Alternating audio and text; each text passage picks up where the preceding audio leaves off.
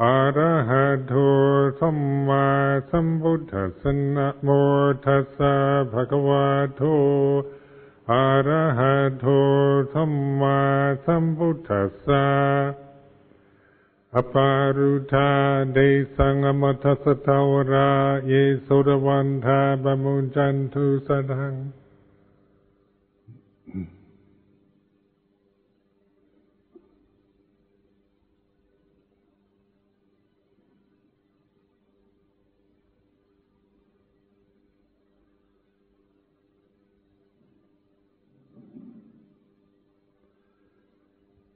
This next week is a retreat,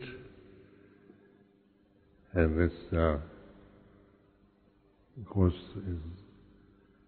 is, is a special gift, opportunity to uh, have kind of a um, very good conditions for formal, what we call formal practice, meditation.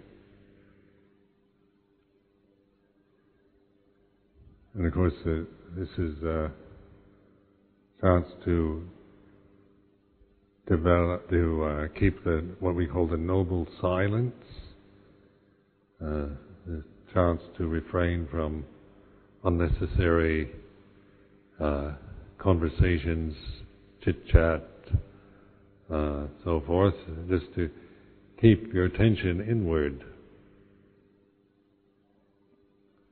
So it's kind of an excuse not to, have to engage with others uh, because we're all uh, supporting this this uh, practice.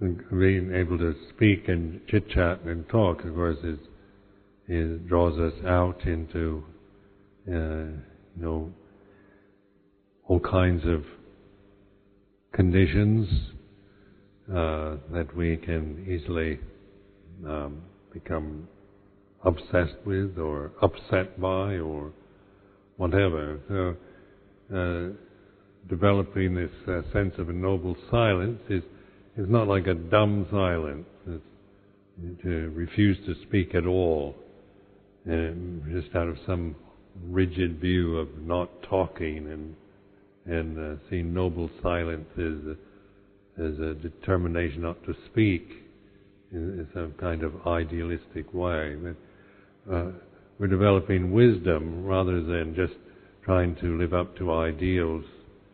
Uh, so we, we have to use our own judgment when it's appropriate to speak and when it's not.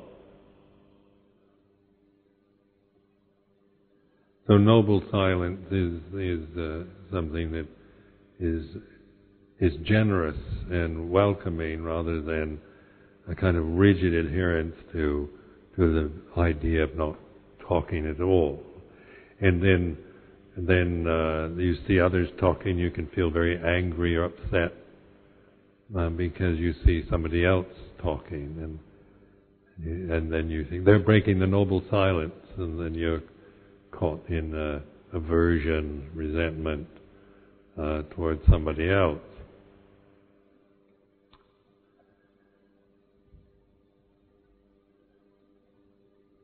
So this is, uh, but the important thing that for this retreat is that of developing uh, an opportunity to to cultivate awareness. And so, if one is upset by somebody else, what somebody else does or says, then then the encouragement is to look at, at the experience of being upset rather than to uh, carry that around and and uh, fulminate inwardly with anger and resentment. Then if because the, the important thing is the awareness rather than in rigid adherence to uh, a kind of discipline and ideals that we might have about what a good meditation retreat should be.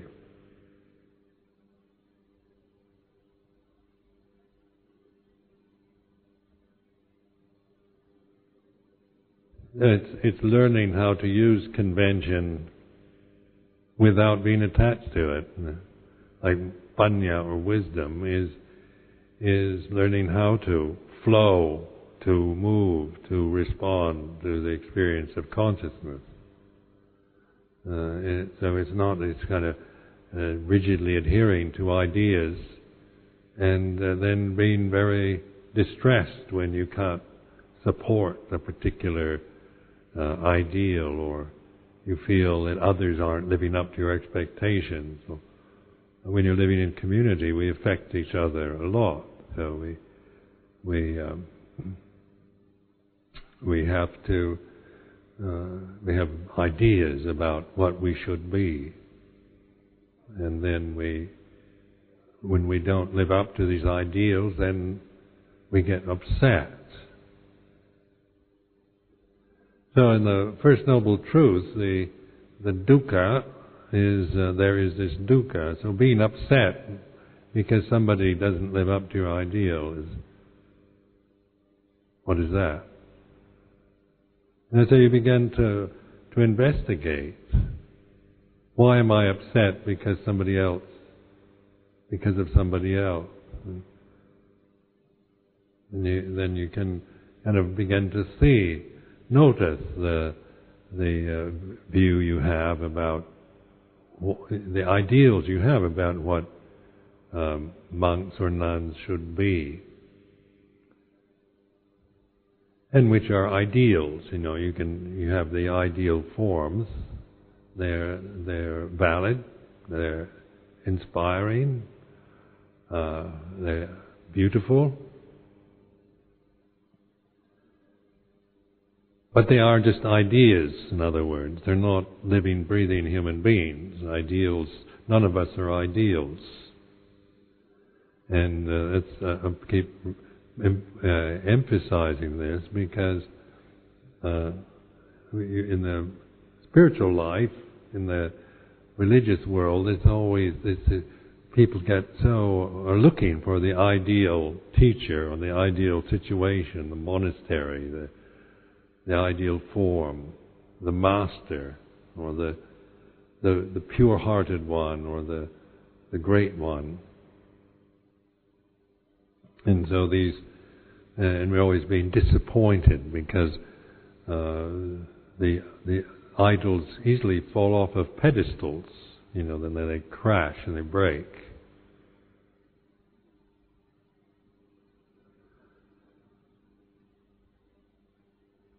But notice that awareness, mindfulness, is not is not an ideal state, isn't it? We're not saying you have to you have to think a certain way and feel a certain way and and and only you know be at your very best all the time according to how things should be if everything was perfect.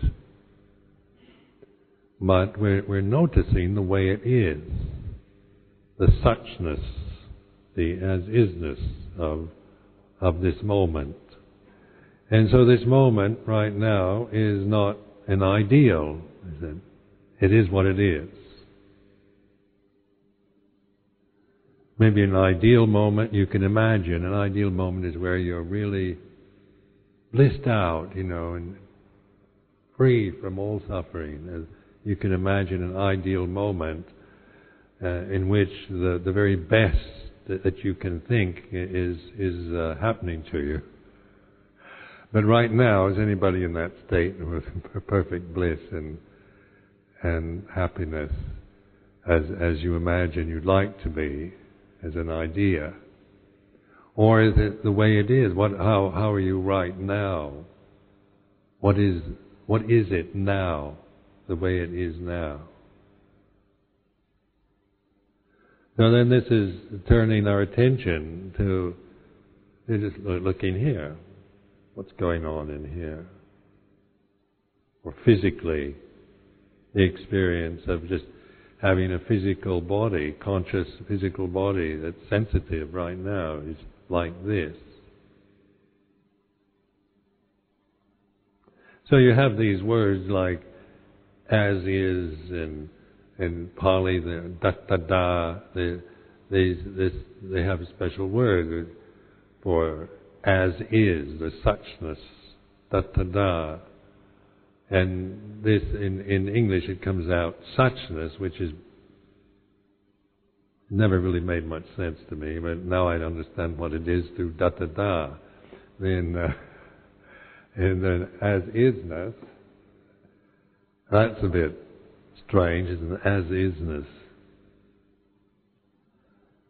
But we're, we're, we're pointing to a, an intuitive attention rather than a, a logical definition.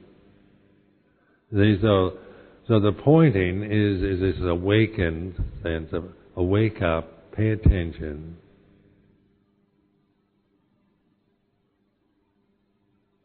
And then you, then the way it is is like this. So the way it is right now is the body's like this. So it brings uh, attention just to the, the fact that the, the body here, that this physical body that you, you refer to as Ajahn Sumedho, it's like this. And it, you know, the, sitting in the, this high seat and the pressure of sitting and seems all right, no great problems. But I'm, I'm aware of, uh, there's an awareness of, of the experience of sitting.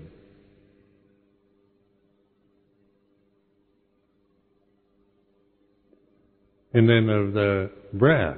The breath is like this. Or the, the, the mood, emotional state I'm in now is like this. I refer to the sound of silence. The sound of silence is here and now. It's this way. And so this, what I'm doing is, is reflecting, kind of, awakening, just observing the experience that I'm having at this moment is like this. I'm not blissed out. I'm not kind of uh, in, in any extreme state. It's not being extreme, not being uh, high as a kite or being depressed in the pits of hell, but just sitting, breathing, sounds like this. So there's an attention, uh, a sustainable attention that we begin to to appreciate as the way of non-suffering.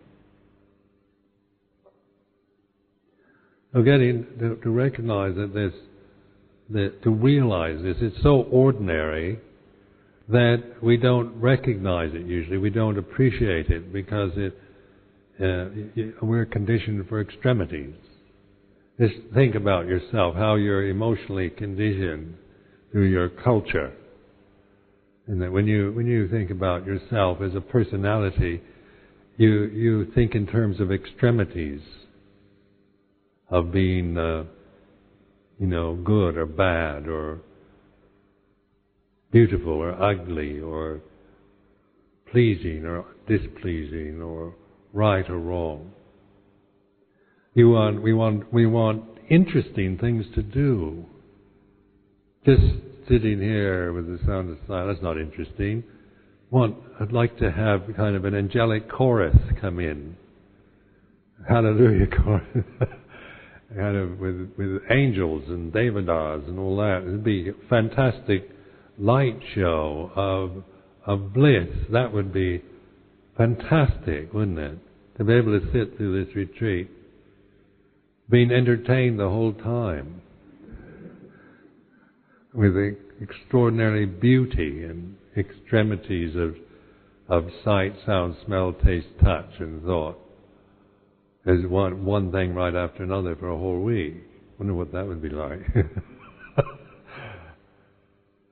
or the, the fear that the whole week is just going to be pits of hell, you know, just depression, despair, um, not getting anywhere, can't do it, uh, too screwed up anyway, oh no, hopeless, uh, the rest are okay, but I'm no good, and then you could you could create a whole week of being utterly miserable for yourself. That's that's the other extreme.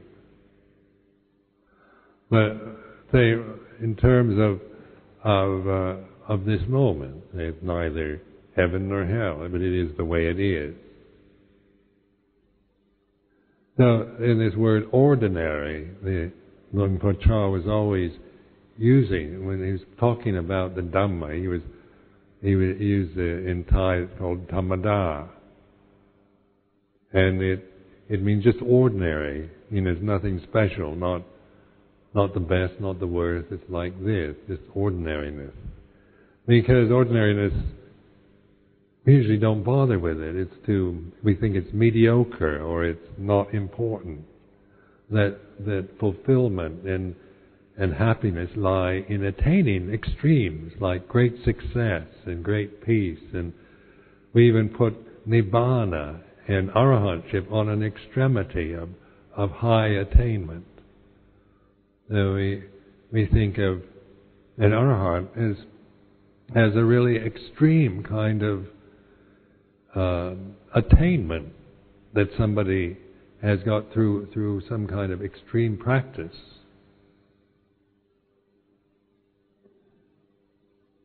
So we, we think of an arahant as, a, as an extreme where when you contemplate, arahant is totally ordinary.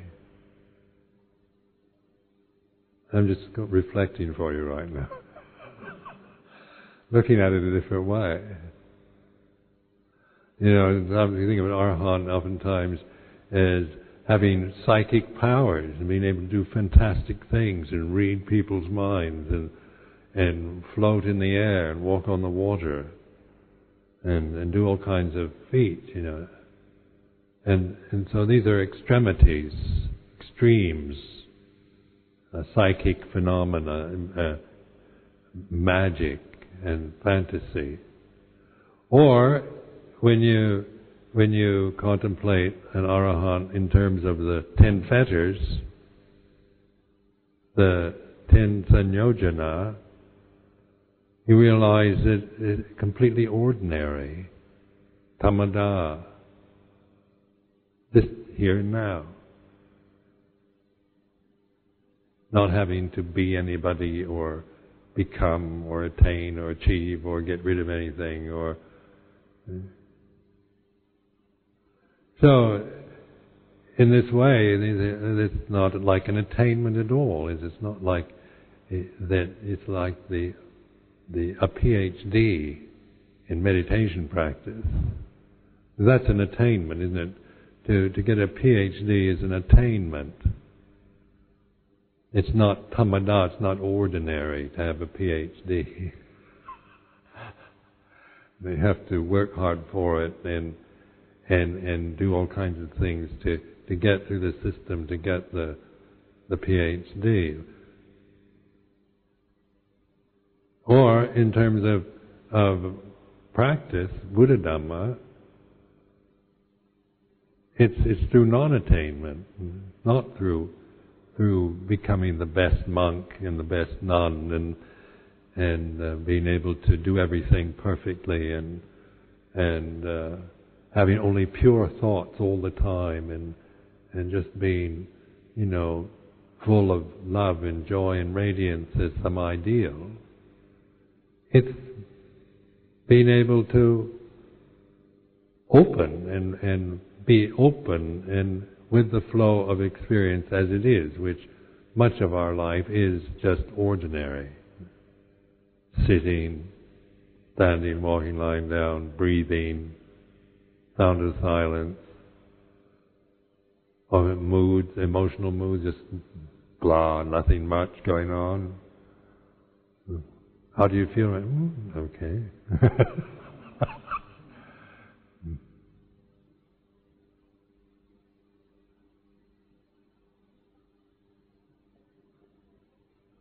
So then we can think, well, it sounds pretty dreary, you know, because those other things are more inspiring to be kind of blissed out, flying in the air, reading people's minds, and and being able to go up into the heavenly realms and consort with the devatas and the Brahma lokas and and those are feats, you know. That's not tamada. That's that's fantastic, and that's interesting too.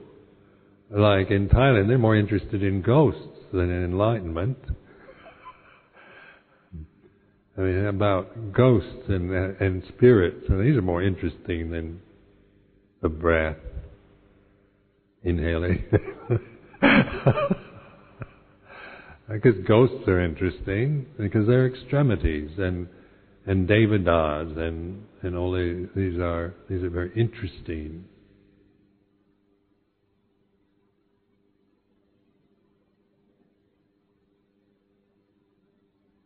Uh, I'm doing this as a reflection. I'm not trying to convert you to my way of thinking. I'm just taking, using this time to to reflect on on what practice is or what it really this is. And I'm just sharing what I what I am experiencing right now with you.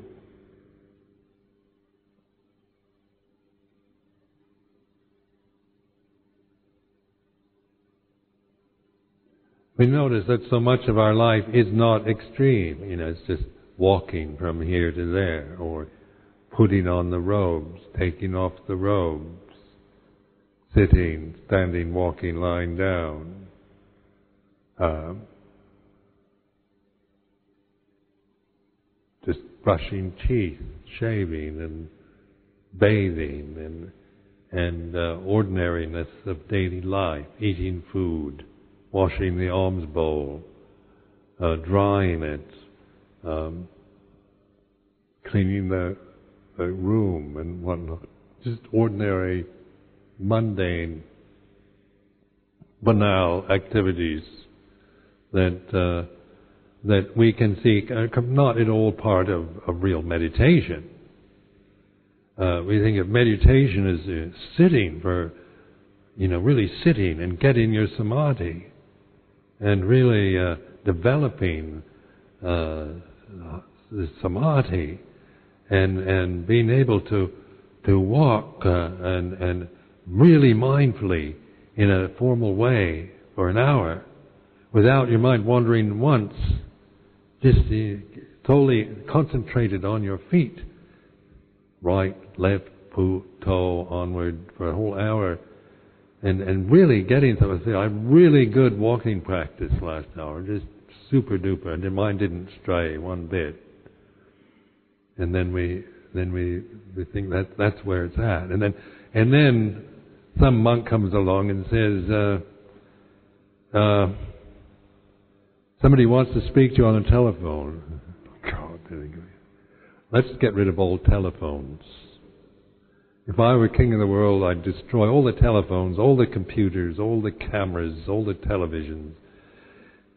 We just have a really, you know, really good monastery where there is none of this, this stuff going on, and we'd uh, we just get down to the real practice: sitting one hour, walking one hour, sitting the next, walking, sitting, walking, sitting,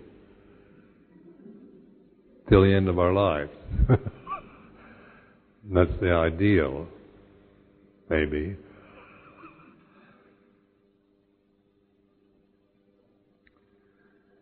And we won't allow this, this, this, this stressed out society we live in to come and touch us. We'll lock the gates. We'll, we'll, we'll, we'll have to be very careful who we let in this place. Not to let any screwballs inside, you know, any dis- destructive, disturbing, distressing people in. Only if they're bona fide sotapannas.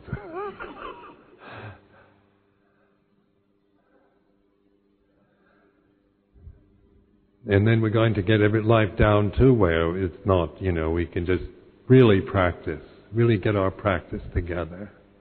And that's what I want, a place where I can really get my practice together. So then, that's an ideal again, isn't it? Getting one's practice together. So being aware of that is, is some kind of idea we have about what practice is. Really good practice, serious practice is, you know, formal. And ordinary life, walking from here back to your kuti or whatever, that's not practice putting on your robe or that, eating uh, or answering the telephone or having to deal with uh, uh, somebody, uh, a guest that come in the monastery. That's not practice. That's just getting in the way of my practice. Or isn't it part of the flow of, of experience? Isn't isn't the isn't the uh, consciousness consciousness is is this experience of of a flowing things flow through our consciousness and and we you know if we try to control that then we're we're we're caught up in in in in the sense of our own views and opinions and and how things should be. Maybe very you know attached to very uh, good ideas ideals. But we're not we'll never be liberated through that because life will always uh, if when we lose control we we have no way of dealing with losing control when con- uh, unwanted, unexpected things happen, when uh, things don't go right, when it's a, a bad day.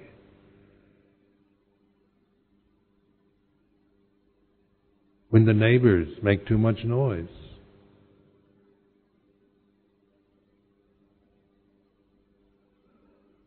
Or is that part of the flow of our experience? And so, in this intuitive way, recognize it, that I like to describe intuitive awareness or sati sampajanya as uh, that includes everything. That includes the extremities. I'm not trying to get rid of extremity and just, just uh, you know, think mediocrity and ordinariness is is we've got to we've just got to make ourselves ordinary. I've got to make myself an ordinary monk not a special monk.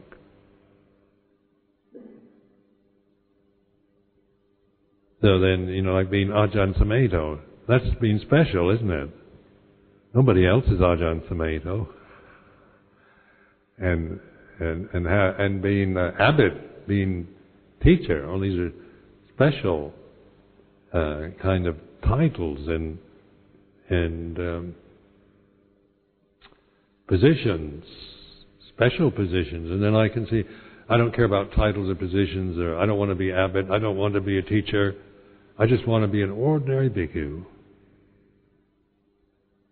And then I can make even the, the idea of being an ordinary bhikkhu into an ideal again.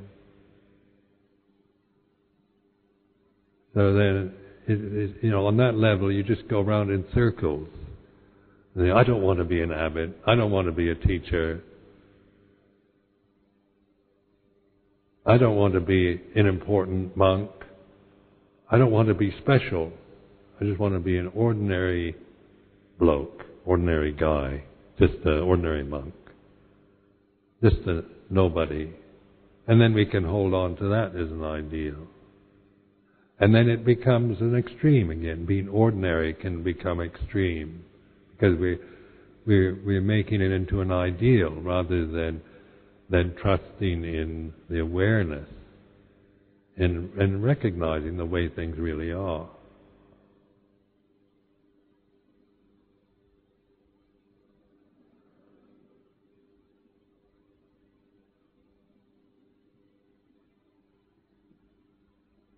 So in the, the uh, like the, the Buddha is the knower of the world, of the world.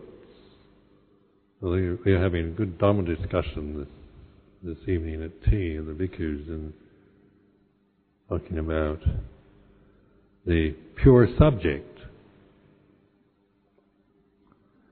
So we were. Um, this is interesting because you know in terms of experience right now there's a subject there's a subjective experience going on in terms of here and yet, um, we have this idea of oneness or no, no, or anatta or no self. We can hold the idea there's no self as an idea. That the Buddha said anatta, there's no self, and then we, we grasp the idea of no self. If we're a Buddhist then we've got to believe in anatta, no self. But then what is it that is aware right now in terms of ex- uh, the experience of this moment? And so asking this question, is that a self? So then in, and, but you can't get behind it, isn't it? With the, awakened state, awareness is, is, you can't be aware of being aware, you can only be aware. And this is where you're putting us, you know, when you, you take it to this, this, this uh, center point, this point of pure awareness that you can't get beyond. You can't, you can't watch it, you can't find out who is it that's aware, but there's awareness. It's like seeing, you know, I can see, but my eyes can't see themselves. And I can't see my own eyes at this point. You know, I can, I can, they're seeing, but I can't see my eyes. And you can see my eyes, but I can't. So what's that about? You know, but it's not point if he doesn't. Who cares about? There's no point in seeing one's own eyes, is there? As long as they see, that's good enough. that's all you need. that's all that's necessary to find out who I am. Am I the ultimate reality, or am I, uh, uh, you know, wanting to find a name for awareness in terms of some some concept? that I can say my true nature is, or letting go of trying to conceive myself or that, that desire to, to know something into the pure state of attention, which, which is prior to thought or concept. So this pure awareness and the word sati sampajanya, intuitive awareness, is is, uh, is is what we mean by the Buddha or the Buddha. So this this is this is just the the the way that Theravadins speak, and, uh, and and these are concepts too. Buddha and Buddha, and that is, is another just another word true. Not trying to to to uh, say it's a, that that's what we are. I'm the Buddha, uh, because then it then it then I'm grasping the idea of Buddha again, isn't it? I'm grasping a, a view about Buddha, and then thinking and then trying to apply it to myself, or is the, when we use this sense of refuge, Buddhang Saranang Gacchami, the refuge, the Saranang is, uh, to me, this sense of awakened awareness, which is an immanent act. It's an immediate attentiveness to the present. So it's, it's very natural, ordinary ability we have but can be completely not appreciated because we're, we're usually caught up with trying to, when we are paying attention, we're trying to, we, we aren't aware of, of that. We, we're all usually thinking about something else or trying to, to figure out something. You know, what is he talking about? What, uh, what should I, how should I practice meditation? What technique should I use to practice meditation with? Uh, should I get the samadhi? Should I do samatha first and then vipassana? These are the old, dreary questions you get in the Theravada world. Uh, how much samadhi do you need before you can do vipassana? And and uh, you know, if, if I if I have a lot of psychological problems, do you think I need to to do therapy first before I can do vipassana? And and on and on like this. So then these are, uh, you know, these are coming from from the wanting to know who I am and what what I should be doing. Where what I'm pointing to is being aware of this, of how we create ourselves. What should I, how should I practice? Should I do samatha first or should I just do pure vipassana? These are thoughts, aren't they? These are, and and the pure subject. Then, when we trust in this awareness, we're aware of that. Of that is a is a doubt, is a question, is wanting to know, wanting to to know what should I do next.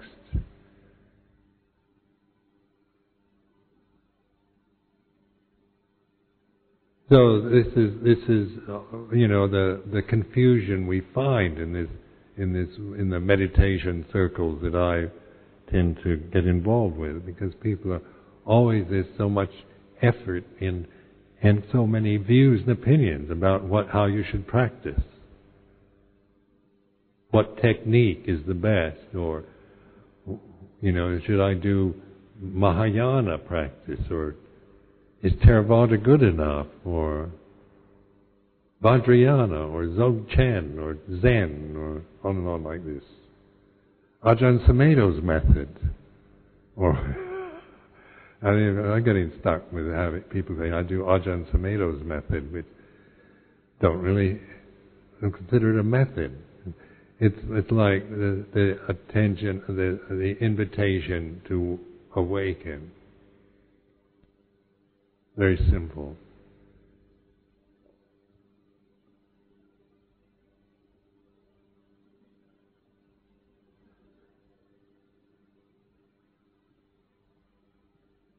And then the thinking, what, what, what do I do next? After I wait, what do I do? so, because we, we feel frustrated, don't we? We feel ill at ease unless we've got some, something to do.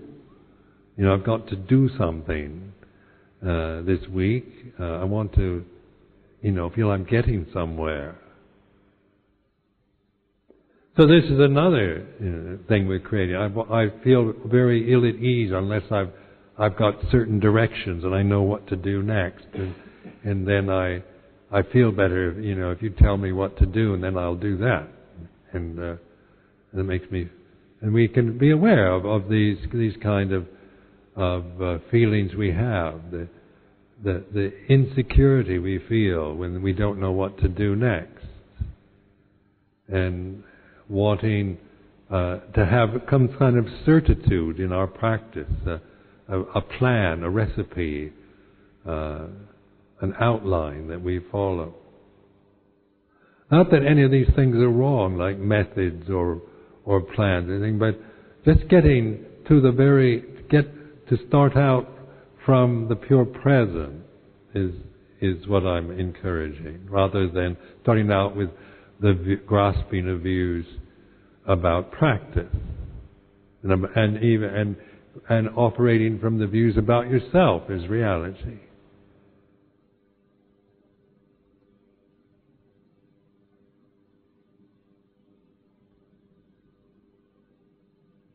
So in this uh, Sati Sampajanya, it, it is uh, very simple attention, a listening, an openness, a receptivity.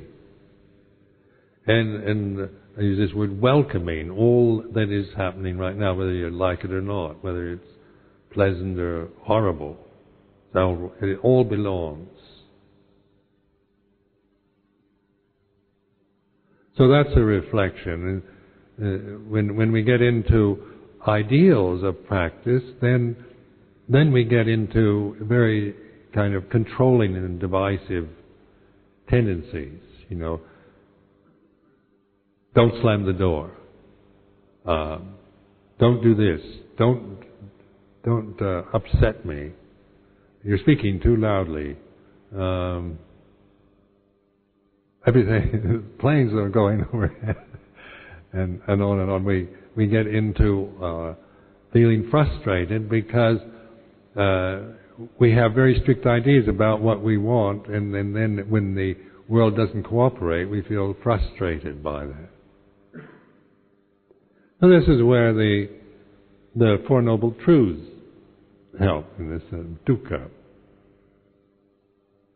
rather than than uh, trying to create the perfect environment, perfect situation where uh, we don't. We've got a soundproof temple, completely soundproof.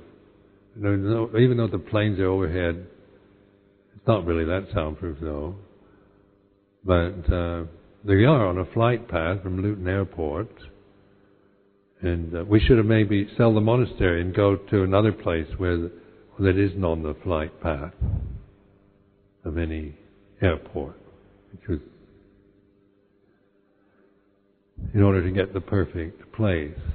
And then we, we have to spend all the next time trying to look for a place where the perfect place where there's no flight paths. and on and on like this. There's always something, you know, in the way. So intuitive awareness includes the sound of the airplanes, the the good, the bad, the stillness, the peace, the chaos. And that implies both external and internal. Being able to, to totally welcome and accept your own uh, confusion or frustration or anger, resentment, fear, uh, confusion and, and messiness and stupidity and all these these mental states that we we really don't want. We'd like to get rid of when we go back to into being a, a personality that that holds to ideas. So, in recognizing that this Buddha as the pure subject, Buddho, it's it's a transcending of the conditions. Now, this you don't have to believe, but this is for contemplation.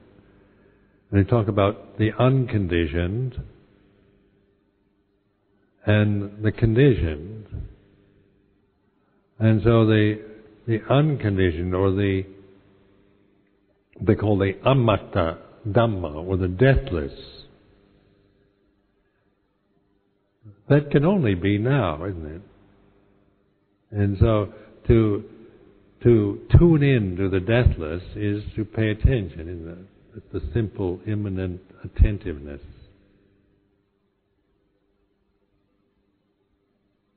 So trust that. Trust in, in that very simple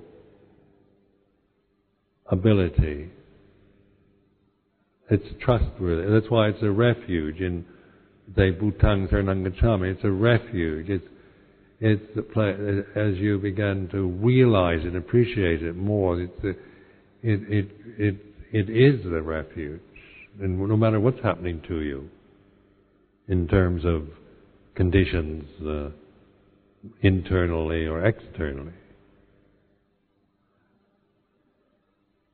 Because it allows you to be aware of, of your emotional states, of your fears and desires. And it includes your habits, your good habits and bad habits, and and uh, anger and greed and lust and fear and jealousy and worry and all the rest. It all belongs, all includes because relationship to it is the Buddha knowing the Dhamma. Buddha sees the truth of the way it is.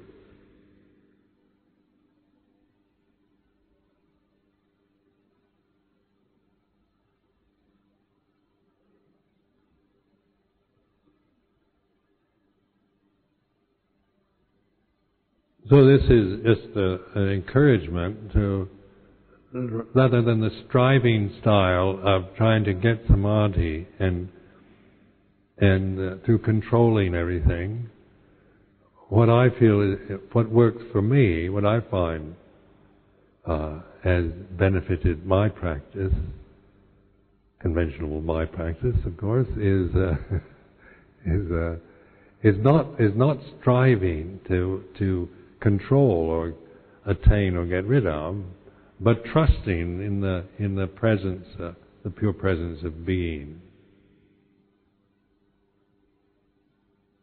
And and that doesn't mean other than paying attention, awaken, awaking that awakened attention now, attentiveness to whatever is you're experiencing. Now, on on every level, from physical, external to internal, emotional, sense, impression, whatever, good or bad, coarse or refined. So, like intuition is is the ability to it, it, an intuitive moment includes. So, in, intuitive intelligence is is, is, it's not divisive. When you start thinking, uh, when you get caught in thinking, and, and then you, you start dividing everything up. There's right and wrong, good and bad, what should be and what shouldn't be. That's the way thought works, isn't it? When you, when you identify with thinking and try to think yourself into enlightenment, you will never make it because it is an impossible task to to think yourself into enlightenment. You can delude yourself by convincing yourself you're enlightened, but it, you can't. But that's uh, that's not it. Because thinking itself is is a function that it, that appears in consciousness. It's functional, and and so it, and it's limited you can't trust, you know, thinking is a very limited function of the mind, where intuition is, is profound. You know, it's, it's deep, it's profound. So it, it, it's not, when you try to understand everything through thought, you remain on the surface. You distort reality all the time. You're out of touch because you're, you're going, you're filtering experience always through ideas and concepts and words and so forth. So you, you, you know, you, you're not in, you're not with the flow of experience as is. So you, you're always, you're kind of shuffling the, the deck all the time, or rearranging the furniture, or, or you know, just trying to, to make things better. If you can can can control everything to make everything better so you feel safer and happier. Or in an intuitive awareness, it includes the the worm in the apple, snake in the garden, fly in the oil, or the airplanes on the flight path from Luton, they belong, or the the lawnmower or the whatever.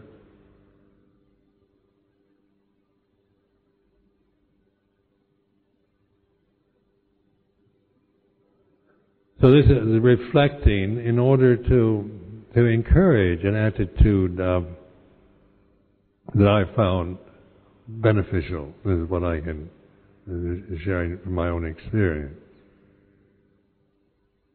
in the terms that that uh, control. I found uh, I used to be a real, really into uh, a control freak, as they say, when I first started meditation. You know, I really was wanted to control everything, so because I I realized that if I, you know, I get so upset by things when I felt out of control. And uh, you know, I long to to just be in a situation where where you know I could just kind of hide away and and just be alone and not not be bothered with the world. And so there's a strong kind of di- longing to disappear and and to uh, in a place where I didn't have to be responsible for anything. I could just just and and where I would be taken care of. You know, like in Thailand, you go to some monasteries and there you do this cow hong practice. You go into a kuti and then they bring you food. You don't have to go out on alms round, and you can uh, just meditate, and and you don't you don't talk. Everybody's keeping a noble silence, and you you just live your life, sitting one hour, walking one hour, sitting. One hour. That's what you're supposed to be doing anyway. and then, and this is uh, this was this was uh, certainly I like doing this, but in terms of being able to live my whole life like that, I've, I've never been able to make that possible. And uh, Ajahn Chah was always kind of uh, he wasn't encouraging me in that direction. Uh, it was much more towards awareness in the flow of life in, in the monastic form that we use, in the Dhammavinaya, using that to, to be aware of what's going on.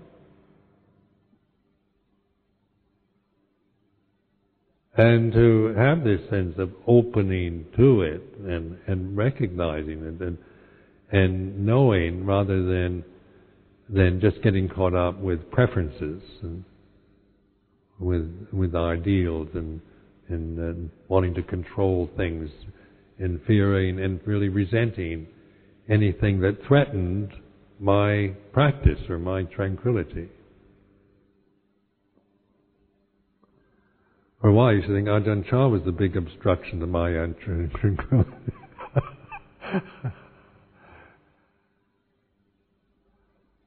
because he wouldn't let me do what I want.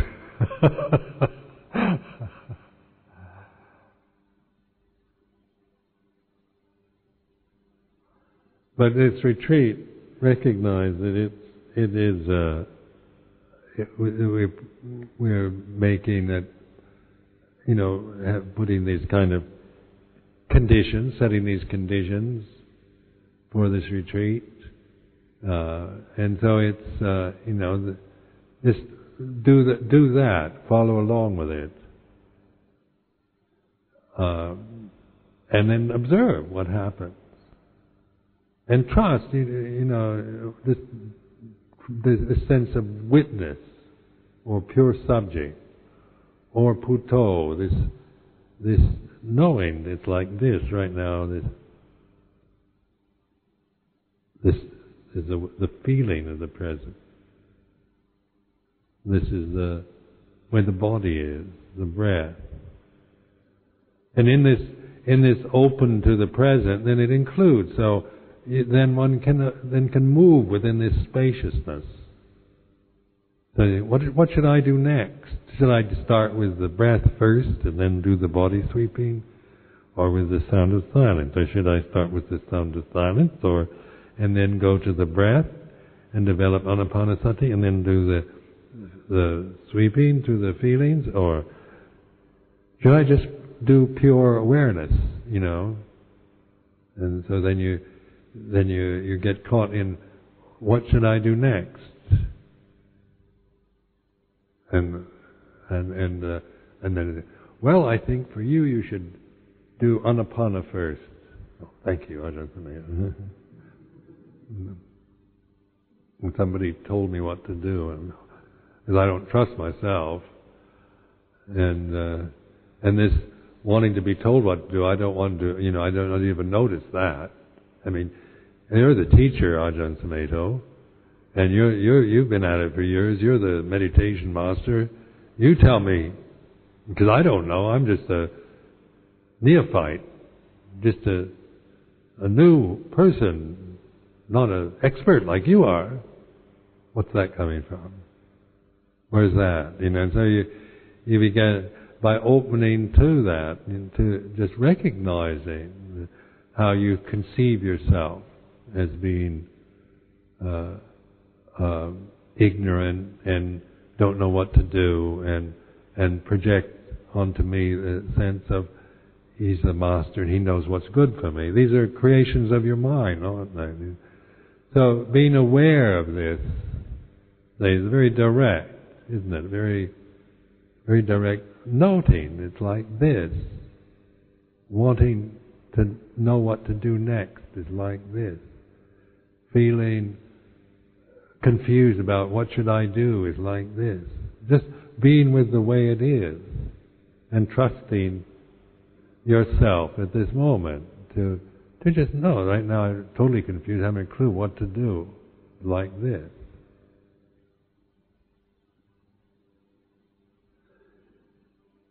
Then this this uh, point that includes everything, the present moment that includes. And once you, you appreciate that, then you have to, then you can just trust yourself in.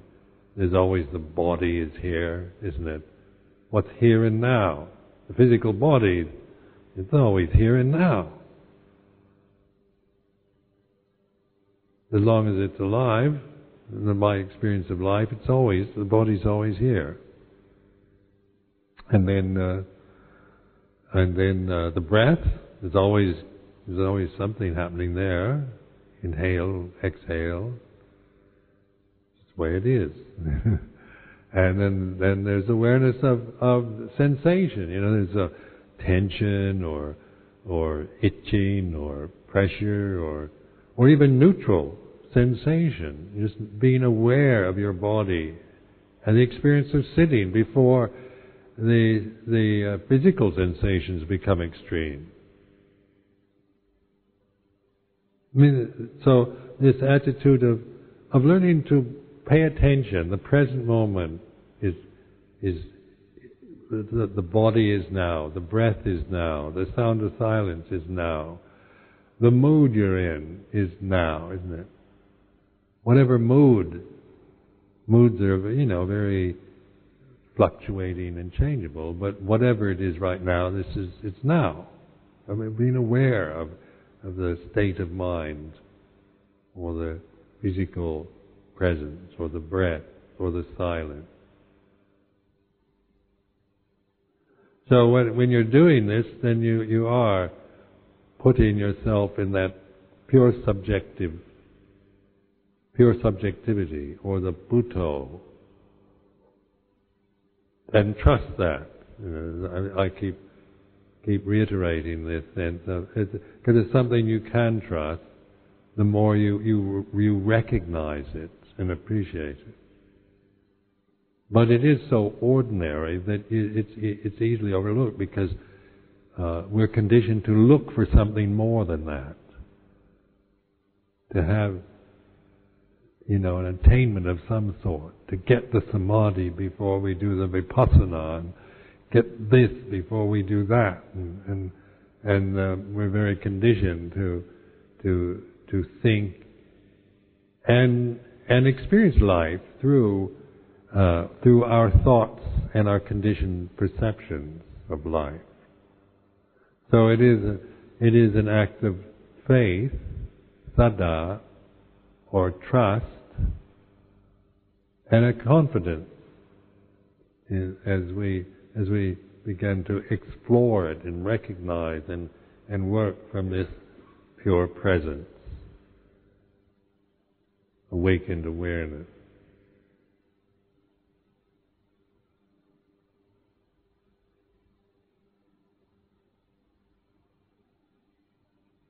So this this evening we uh, we can uh, use, usually do our midnight uh, bit, uh, and then uh, tomorrow uh, we'll we'll start the formal retreat at eight thirty.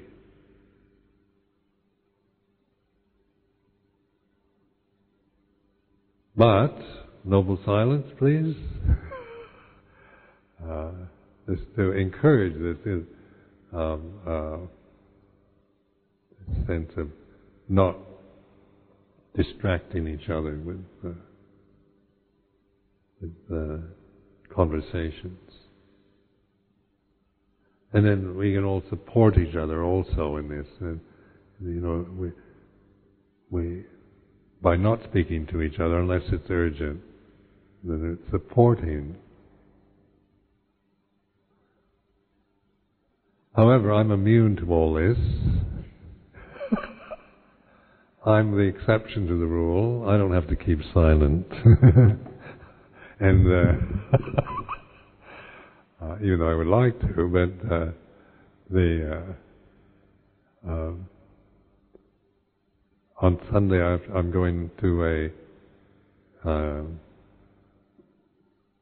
celebration up in Birmingham at the, the Thai temple there. Other few things. Uh, but don't let this upset you or distress you. Uh, just recognize it's just the way it is. When you when you Ajahn Sumedho, this is the way it is.